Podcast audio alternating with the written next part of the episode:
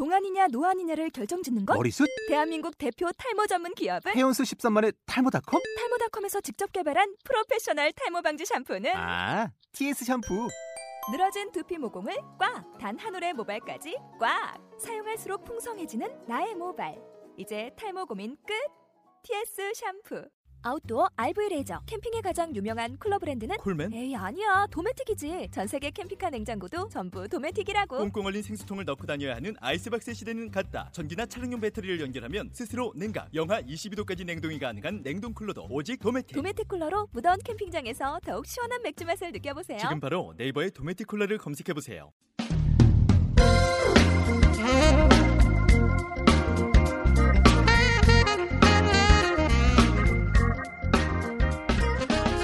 은평주민 여러분 안녕하세요. 책 읽어드리는 여자 김미영입니다.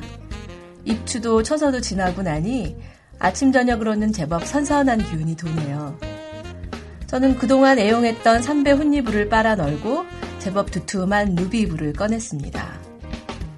기상이변과 지구온난화는 여전히 우리의 무거운 숙제이지만 그래도 아직은 때에 맞춰 찾아와주는 계절의 순환을 보면서 새삼 자연에게 고마운 마음이 듭니다. 그러면서 아직 이렇게 자연이 버텨줄 때 얼른 정신 차리고 제대로 살아야 하는데 하는 생각도 해봅니다. 지난 4월이었나요? 5월이었나요? 그리고 천천히 울기 시작했다라는 책을 통해 우리 동네에 있는 봄날의 책이라는 출판사를 소개해드린 적이 있었는데 기억하시나요? 오늘은 봄날의 책과 같은 사무실을 쓰고 있는 메멘토라는 출판사에서 나온 책을 소개할까 합니다.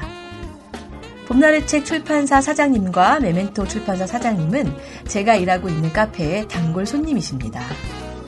때로는 두 분이 같이, 때로는 각자 점심 식사를 하러 오시곤 하죠. 식사를 하면서도 늘 열심히 대화를 나누시는 두 분을 보면서 어떤 사이이실까 참 궁금했었어요. 알고 보니 대학 선후배 사이시라고 합니다. 오늘의 주인공 박숙희 님께서 출판 일을 시작하게 된 것도 이 선배님의 이끄심 덕분이라고 하니 꽤 끈끈한 인연이라고 할 수 있겠네요. 출판 일을 시작하신 지가 벌써 17, 8년이나 되었다고 하셔서 저는 깜짝 놀랐어요. 그만한 연배로는 보이지 않거든요. 참으로 아리따운 동안의 소유자세요. 확인하고 싶으신 분은 저희 카페로 오시면 됩니다.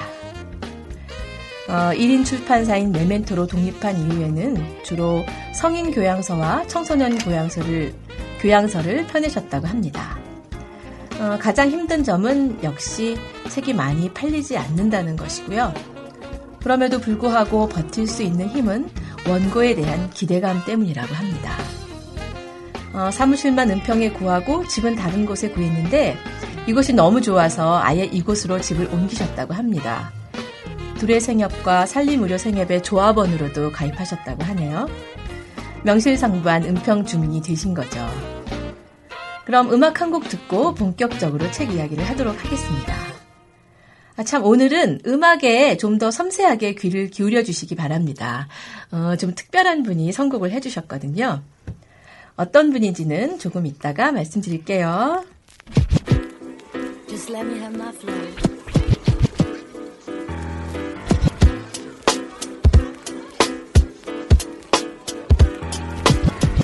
Talking talk is not just talk. Being there is half the walk. If you wanna know yourself, you gotta do the talking talk. Talking talk is not just talk. Being there is half the walk. If you wanna know yourself, you gotta do the talking talk.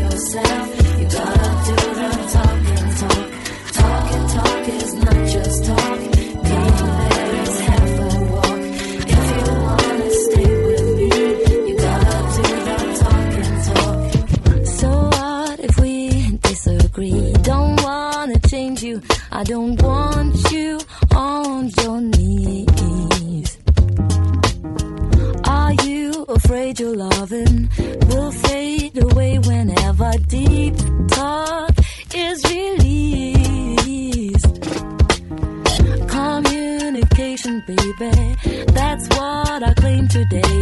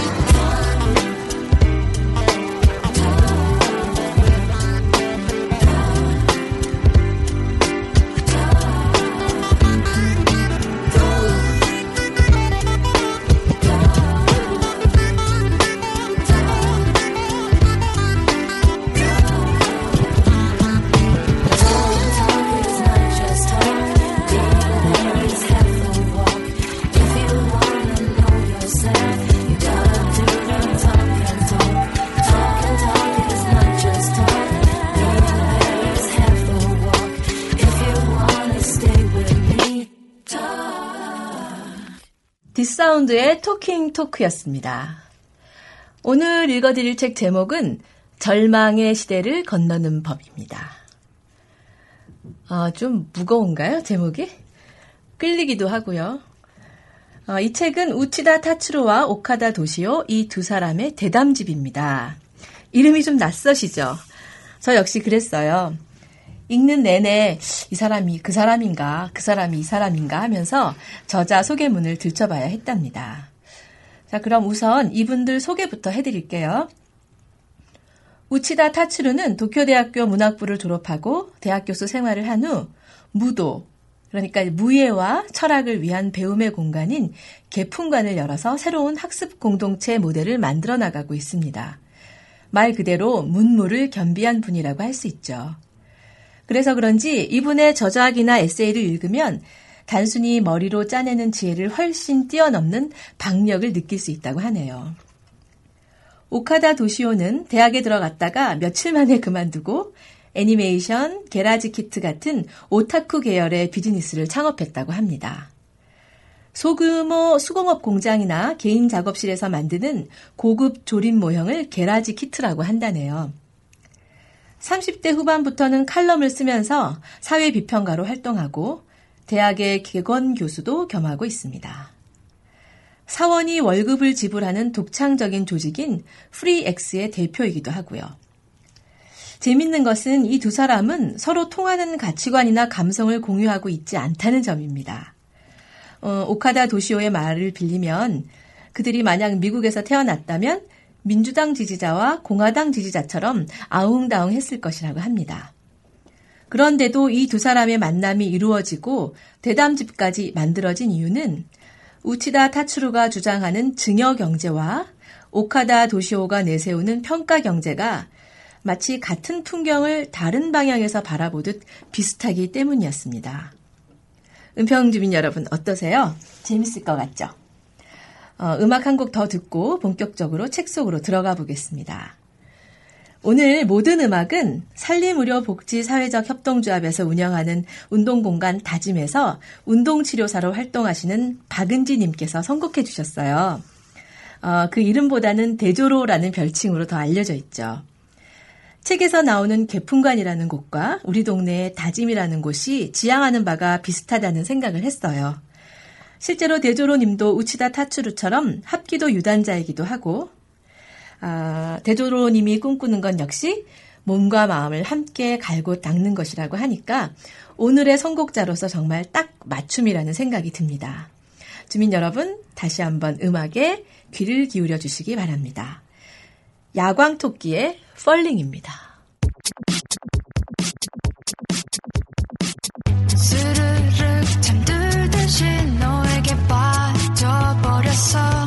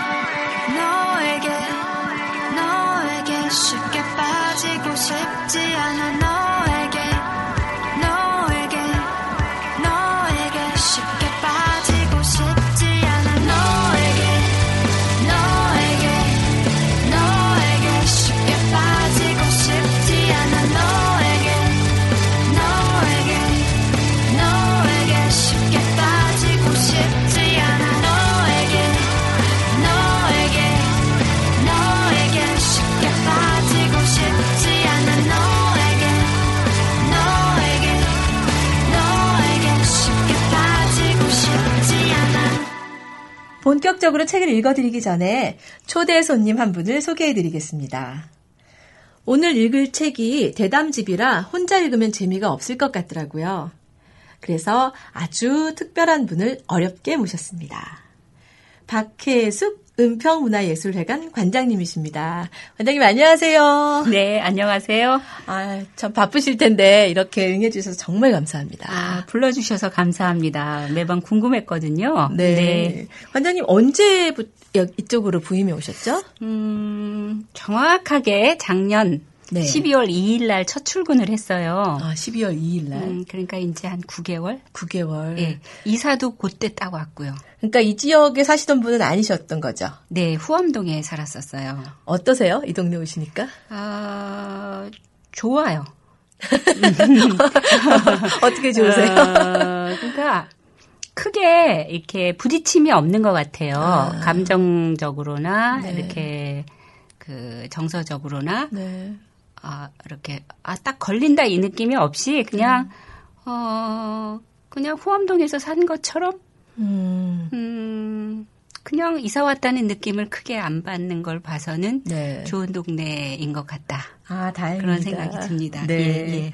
오늘 네 기대가 큽니다. 저기 잘 읽어주실 것 같아요.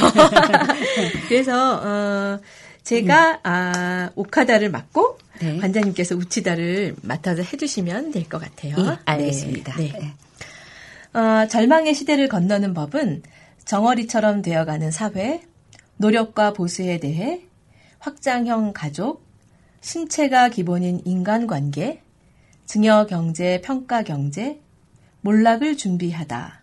연애와 결혼 이렇게 일곱 개의 큰 장으로 나누어져 있고요. 또 각각의 장은 서로 다른 제목들을 가진 짧은 대담글로 나누어져 있습니다. 그럼 먼저 노력과 대가는 일치하지 않는다와 캐시온 딜리버리는 불신의 증거라는 제목의 글을 연결해서 읽어드리겠습니다. 지금의 노력에 대한 대가를 보장받지 못하면 일할 기분이 나지 않는다는 사람이 늘고 있죠. 그런데 현재의 노력은 반드시 미래의 보상을 받는다는 약속이 있었던 시대가 이제까지 있기는 했나요? 생각 좀 해보세요. 메이지 유신 이후에 20년마다 전쟁이 일어났어요. 약속받은 미래 같은 것이 있을 리 없죠. 대가의 약속이 없더라도 우선 살아남아야 하니까 필사적으로 살아갔어요. 노력과 대가의 상관 관계는 단지 이상일 뿐이에요. 딱 잘라 말하면 거짓말입니다. 노력과 대가는 원리적으로 관계가 없어요, 전혀. 관계가 있기도 하겠지만 그건 예외일 뿐이죠. 노력과 대가는 일치하지 않죠.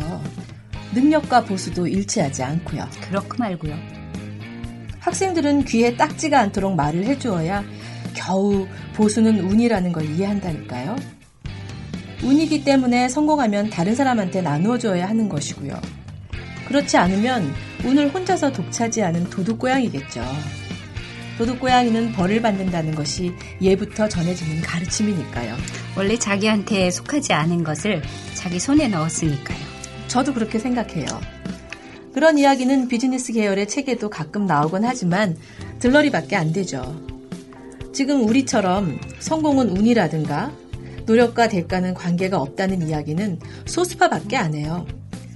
성공을 이야기하는 수많은 책 사이에 심심풀이 땅콩처럼 끼어 있을 뿐 결코 주류가 아니에요.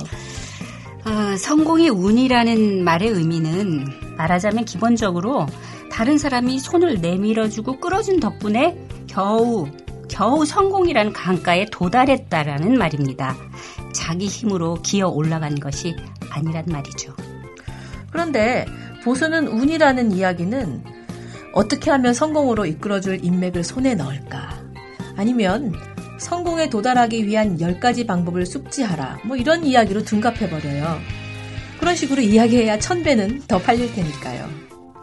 지금처럼 진정한 이야기보다 귀에 쏙 들어오는 10가지 매뉴얼로 만들어내놔야 잘 팔리죠. 이런 지경이니 정말 통탄할 노릇이죠. 물론 어떤 종류의 믿음은 있어야 한다고 생각해요. 이를테면 노력하면 결국 보람이 찾아온다는 말 정도는 해도 좋겠죠. 하지만 어떤 대가를 언제 받을 수 있을지는 사전에 예측할 수 없어요.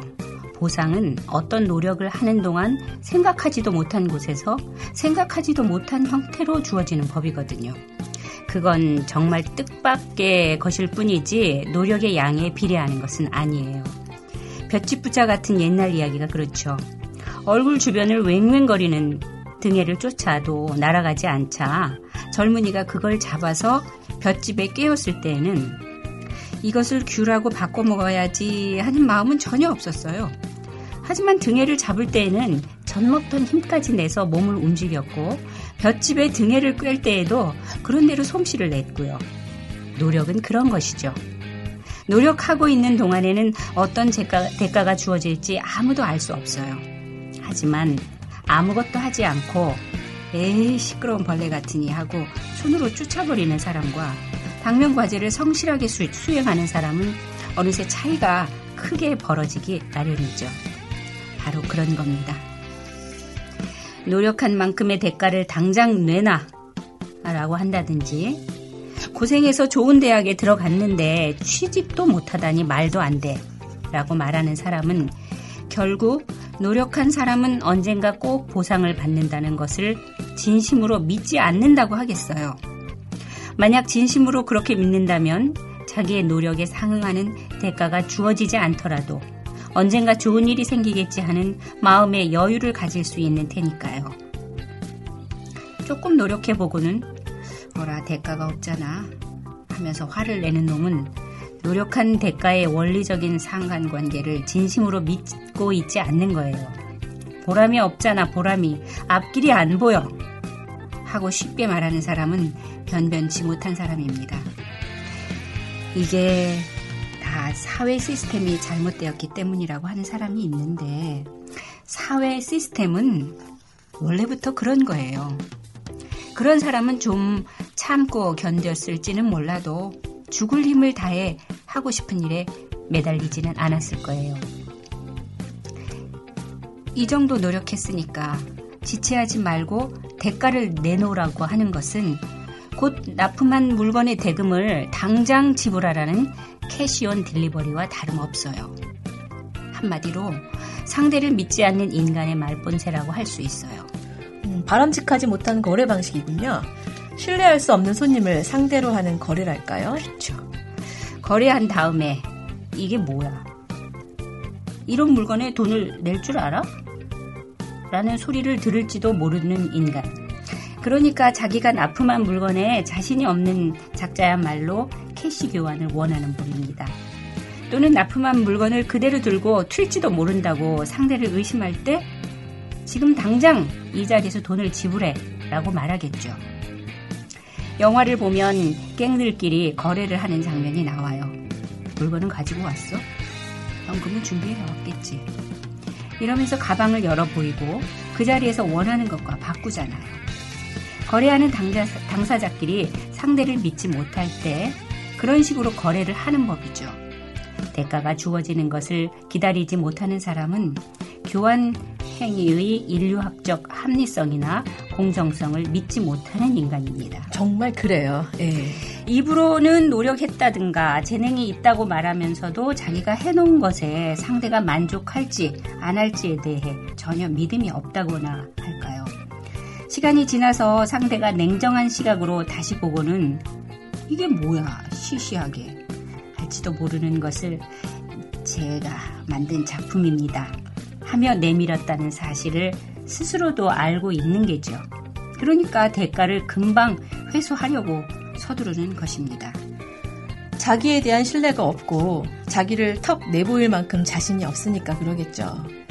만약 자신을 당당하게 보여줄 자신감이 있다면 지금은 대가를 받지 못해도 언젠가 반드시 인정을 받으리라고 여기겠죠. 그러지 못하니까 동시 교환을 원하거나 안심할 수 없을 겁니다. 네. 자기가 상대에게 내민 무언가와 받아야 할 대가의 동시 교환을 원하는 건 거래하는 인간으로서 참 한심한 일입니다. 지금 대금을 회수해 놓지 않으면 결국 못 받으리라는 생각 때문에 조바심을 내는 것이니까요. 만약 자기가 내민 것이 상대의 요구를 훨씬 뛰어넘는 양질이라면, 아, 이거 참 훌륭하군요. 다음에도 꼭 만들어 주십시오. 하고 의뢰를 받겠죠. 다음이란 없다고 생각하는 인간일수록 귀가 따갑게 동시교환, 등가교환을 요구하는 법입니다. 정말로 자기가 만든 작품의 질에 자신이 있다면 당장 돈을 주시오라는 말은 하지 않겠죠.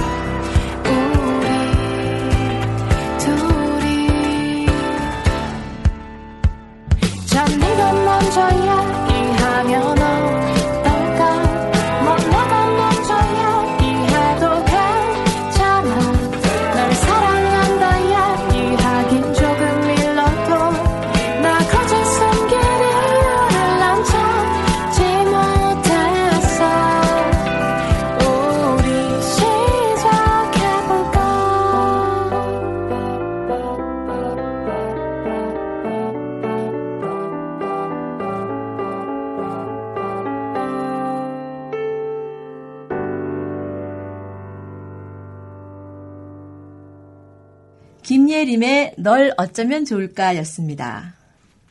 앞서 제가 오카다 도시오를 소개하면서 사원이 월급을 지불하는 회사를 운영하고 있다고 말씀드렸는데요. 뭐 그런 회사가 다 있어 하며 궁금해 하셨을 것 같아요. 아, 그럼 이제부터 여러분의 궁금증을 풀어드리도록 하겠습니다.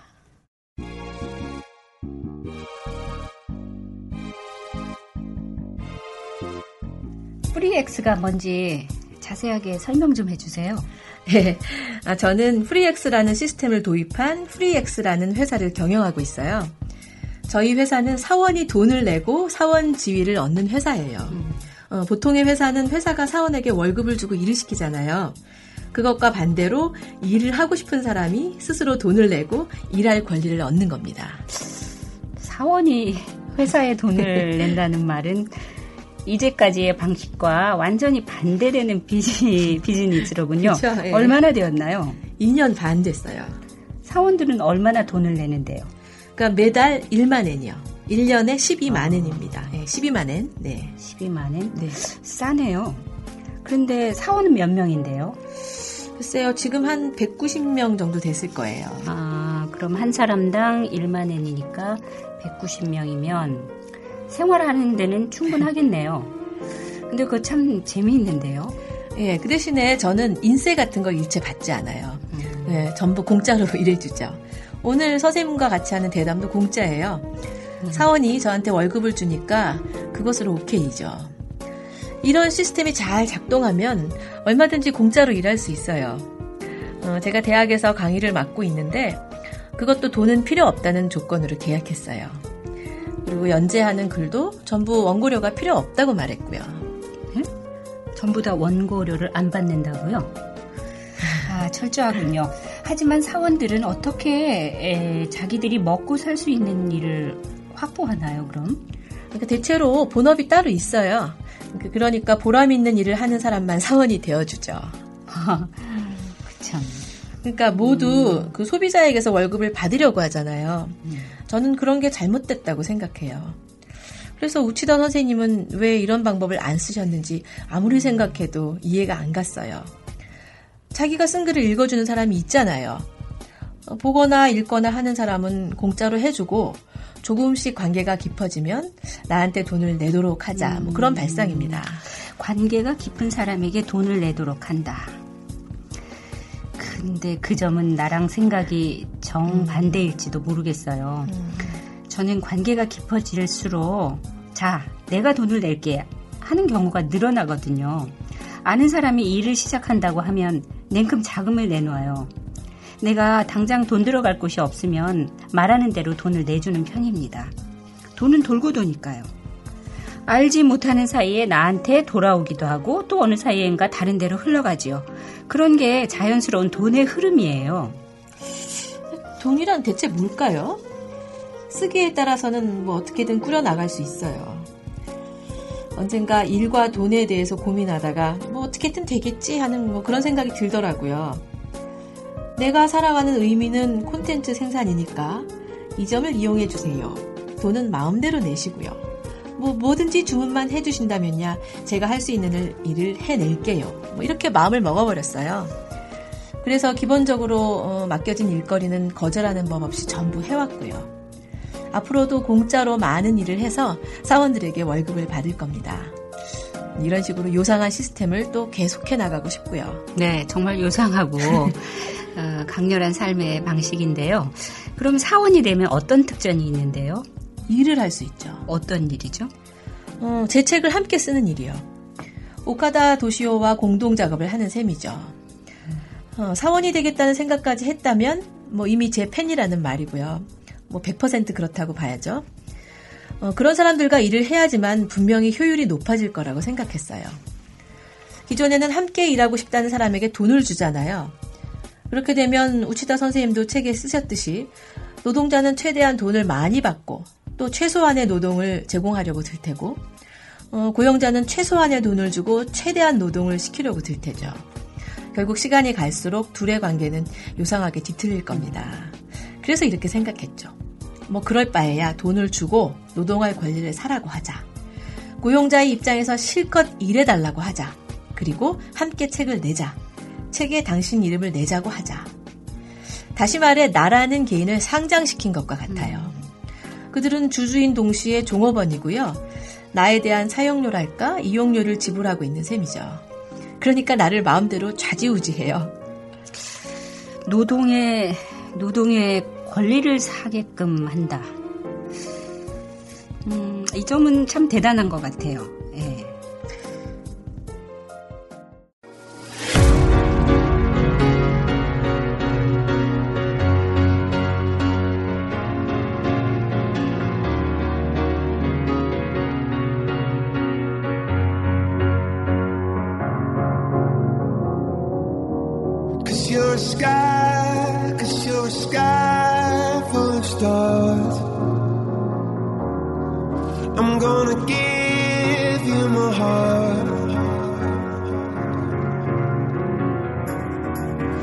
your sky, cause your sky.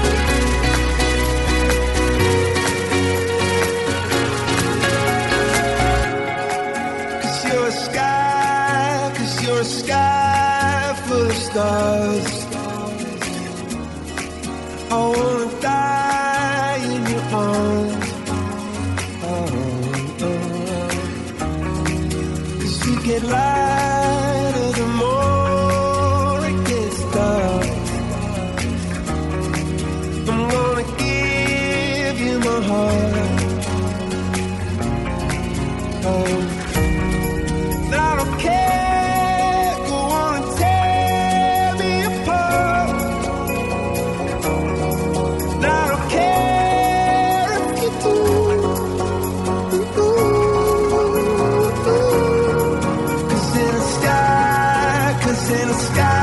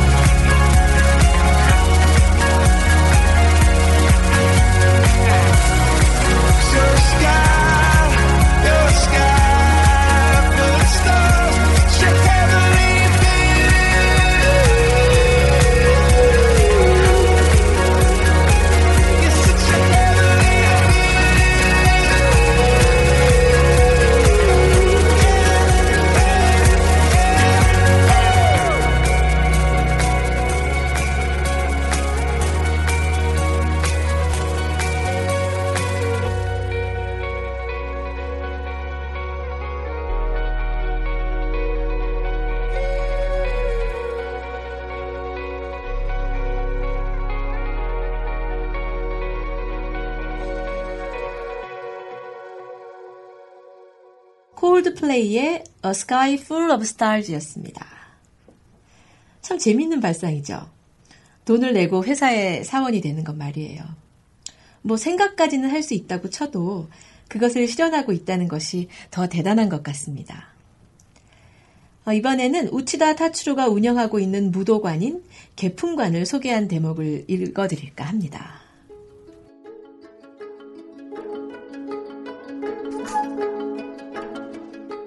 내가 2011년에 지은 개품관은 무도의 도장과 학숙을 겸한 공간입니다.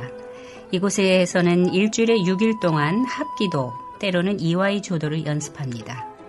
이와이는 앉아 있다가 재빨리 칼을 뽑아 적을 베는 검술이고, 조도는 역시 검술의 하나로 검 대신 떡갈나무의 둥근 지팡이를 사용합니다. 문화색은 약 150명, 일주일에 하루는 세미나를 열어 현대 정치나 경제, 문화를 논합니다. 청강생은 한 40명 정도죠. 개품관을 거점으로 무도와 세미나를 운영하는 성원들은 여러 가지 파생적인 활동도 활발하게 전개하고 있습니다.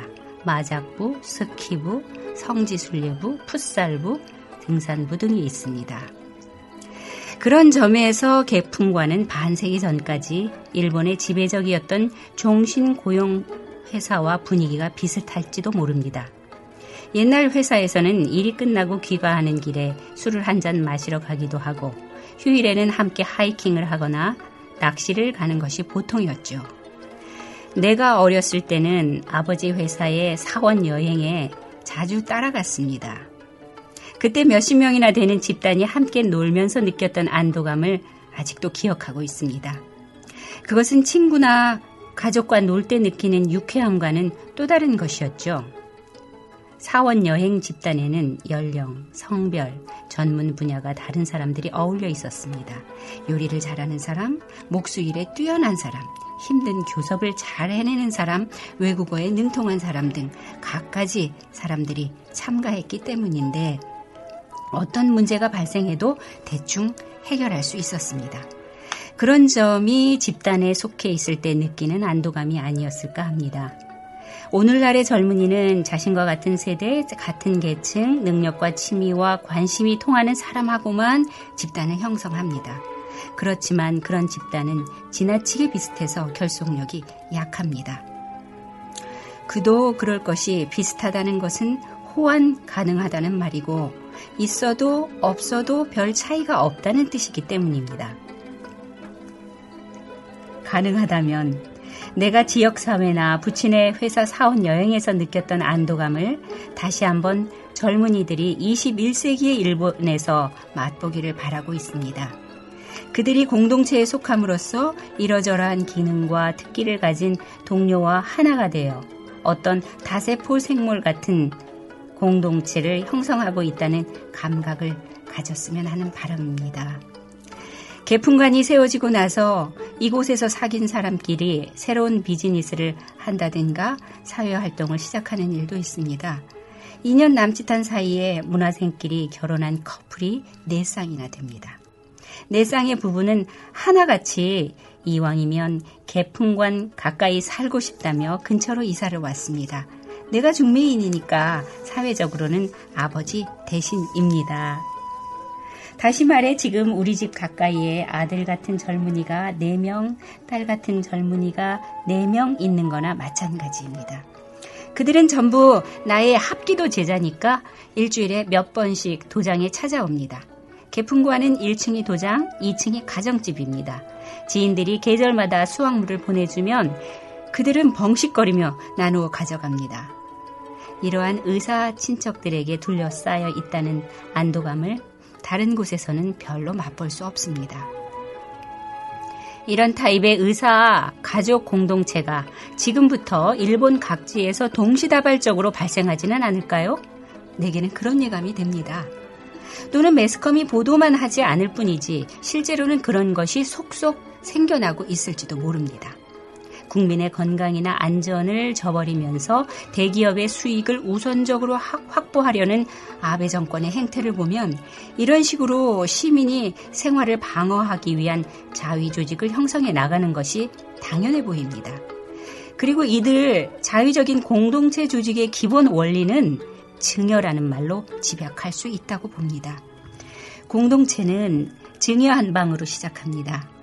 그것은 상품이나 서비스를 등가로 교환하는 상거래 같은 것이 아닙니다. 나는 부모나 스승과 같은 선인들로부터 다양한 지식이나 기술, 보호를 증여받아 왔고 그 덕분에 살아왔으며 지금도 그것을 자원으로 삼아 생계를 꾸려가고 있습니다. 내가 지금 소유하고 있는 한 움큼의 자산도 내가 먹고 살아가는 지식 생산과 합기도 같은 기술도 내가 만들어낸 것이 아닙니다. 선인으로부터 물려받은 것입니다. 그것을 나 혼자만 챙겨 쌓아놓는 일은 있을 수 없습니다. 다른 사람에게 패스하지 않으면 안 됩니다.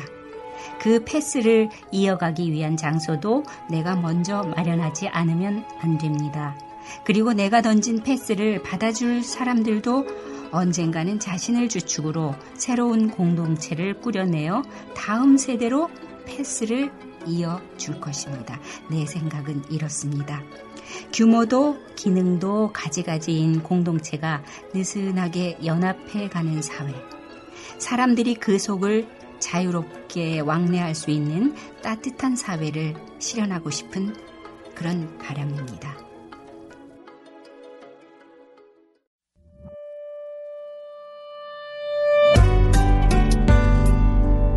From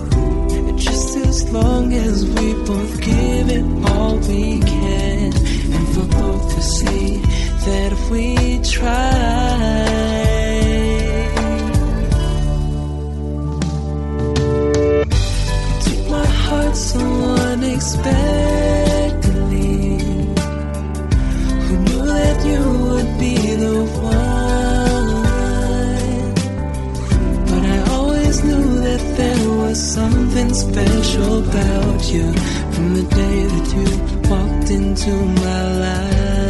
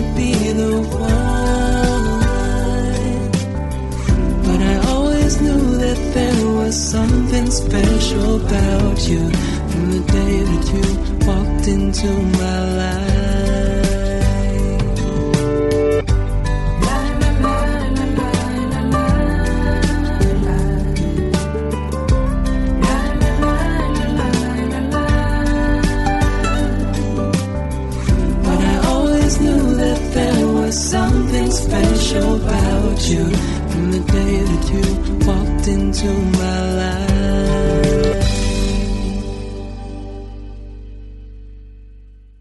제프 버넷의 Be the One이었습니다.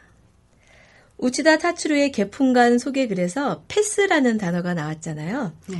이것이 증여 경제의 핵심이 아닐까 합니다. 이들이 이야기하는 증여 경제에 대해서 좀 더 알아볼 수 있는 글들을 이곳저곳에서 뽑아서 모아봤습니다. 우치다 선생님의 생각을 빌리자면 그 패스하는 사람을 증여자라고 부르고 그렇지 않은 사람을 소비자라고 부를 수도 있겠네요. 에? 에, 소비자요. 음, 뭐 아니면 뭐 수여자라고 불러도 좋겠고요. 나는 너를 위해 이만큼 증여를 해줄 테니 나한테 고마워하라. 하는 식으로 건네는 선물은 그다지 원활하게 순환하지 않을 것 같아요. 저쪽에서 음, 패스를 해줬으니까 어, 다른 사람에게 패스를 하면 또 다음 패스로 공이 오고 이런 식으로 흘러가야 되거든요. 패스를 하지 않고 공을 갖고 있으면 다음 공이 오지 않아요. 그렇죠. 패스를 해주었을 때 금방 원터치로 패스를 넘기는 선수에게 선택적으로 자주 패스가 들어오지요. 다 그런 거예요. 비즈니스 세계에서도 이런 현상은 똑같아요. 화폐도 정보도 평가도 움직이는 곳에 모여드는 법이거든요. 화폐의 본질은 운동이니까 화폐는 운동하는 곳에 달라붙습니다. 그래서 척척 패스로 공을 돌리고 있으면 아, 저기는 패스가 원활하게 이루어지는군. 하고 화폐가 알아서 다가가는 겁니다. 축구는 그런 점에서 진정으로 증여와 반대급부의 인류학적인 작동을 아주 훌륭하게 표상해주는 게임이에요. 인류학적 예지를 그라운드에서 선명하게 보여주니까 말이죠. 패스 라인이 다채로운 사람, 누구도 생각지 못한 라인에 패스를 해주는 환상적인 패서가 시합에서 중요한 인물이 되니까요. 그러니까 패스를 안 하는 사람에게는 패스를 해주고 싶지 않겠죠. 그렇죠. 언제나 어디에 패스를 해야 몇 멋진 경기가 될까를 상상하고 있는 사람이 좋은 선수가 될 수 있어요. 언제나 상상을 하고 있어야만 합니다. 여기에 10억 엔이 있다면 어떨까 하는 망상을 할 때도 그것으로 페리를 사야지. 호놀룰루에 있는 콘도미니엄을 사야지. 홍콩에서 초호와 중화 요리를 먹어야지.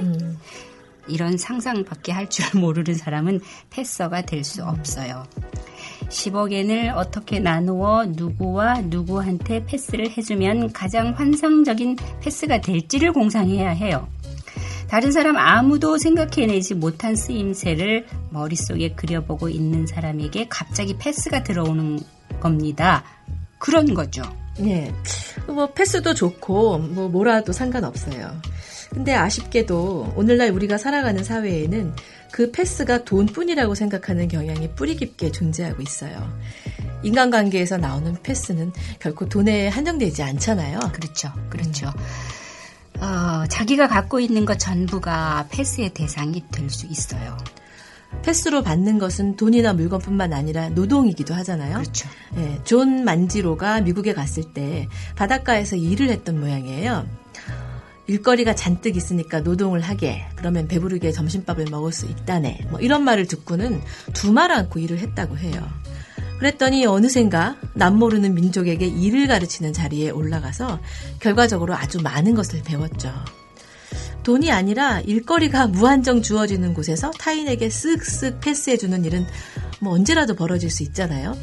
그런 것을 뭉뚱그려서 경제라고 부를 수 있지 않을까요? 네. 그러니까 나도 증여와 반대급부의 사이클 안에서 패스를 계속하는 것이 경제 활동의 본질이라고 생각해요. 옛날에 친목 교육이라는 것이 있었는데 부족과 부족의 경계 선상에 어떤 물건이 떨어져 있는 것을 보고 아 이것은 내게 보낸 선물이구나 하고 생각한 사람이 출발점이 되었어요. 무언가 받았, 받았으니까 되돌려 주어야 한다는 것이죠. 그래서 선물이 놓여 있던 곳에 다른 물건을 갖다 둡니다. 얼마간 시간이 흐르고 거기에 다시 가보면 자기가 갖다 놓은 물건이 없어지고 다른 물건이 놓여 있겠죠? 어, 그러네. 그게 바로 침묵 교육이에요. 하지만 이런 교육은 유용성이 있거나 가치 있는 물건을 등가로 교환하는 것이 아니에요.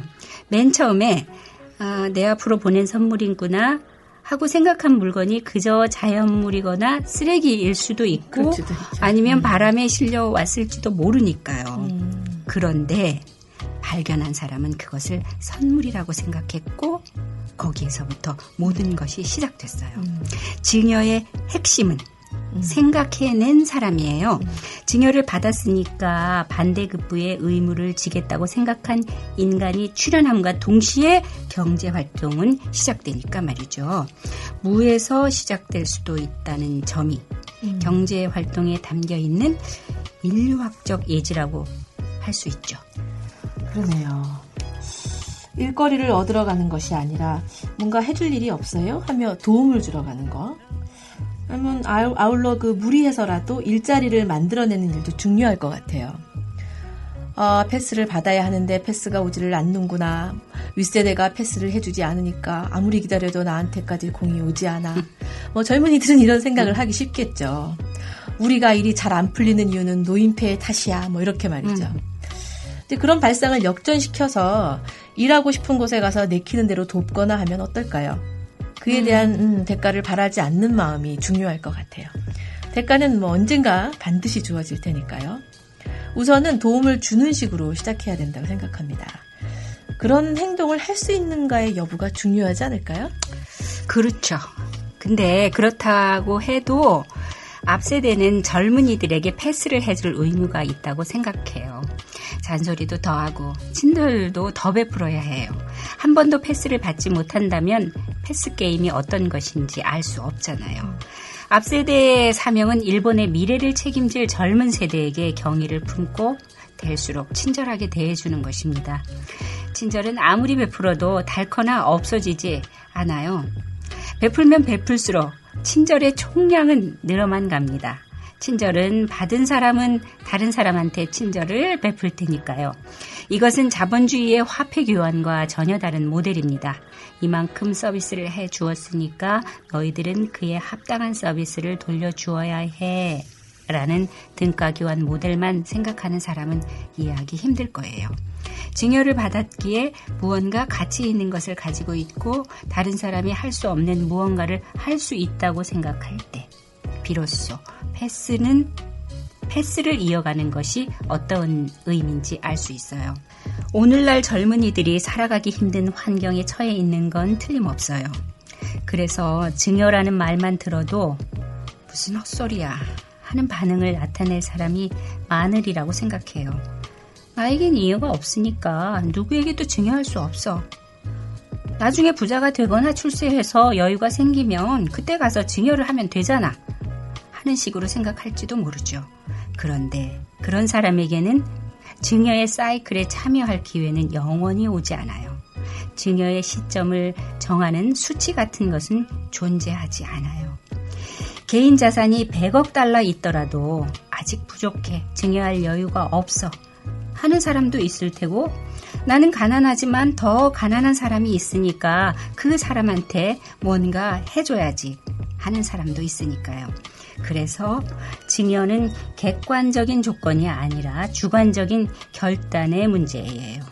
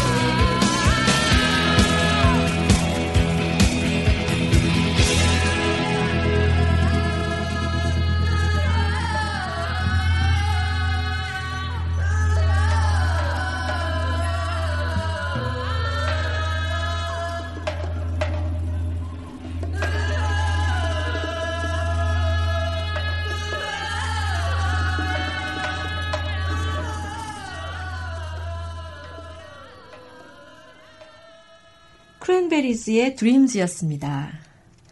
은평주민 여러분, 오늘은 꽤 긴 시간 책을 읽어드린 것 같네요.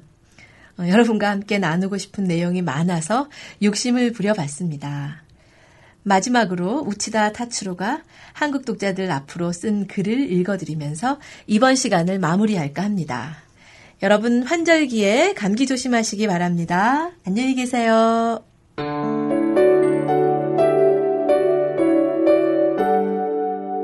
우리는 어떻게 하면 공동체를 유지할까라는 경험지의 소중함을 잊어버렸습니다.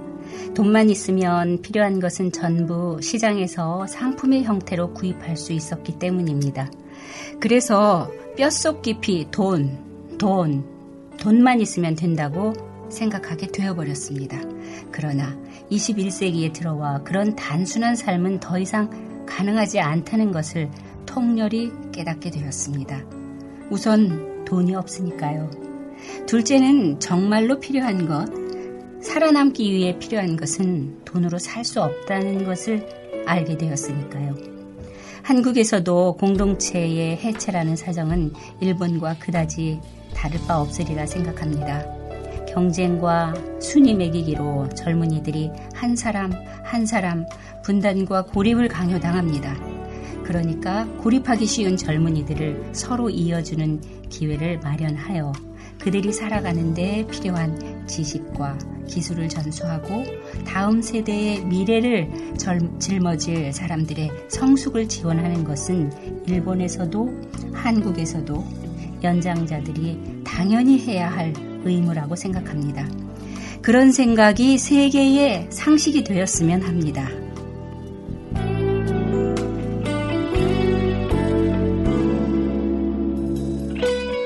주민과 함께 만드는 은평 인터넷 라디오 방송은 은평 시민신문, 은평 사회적 경제 특화 사업단 시즈, 은평 상상이 함께하고 우리 동네 스튜디오가 만듭니다. 감사합니다.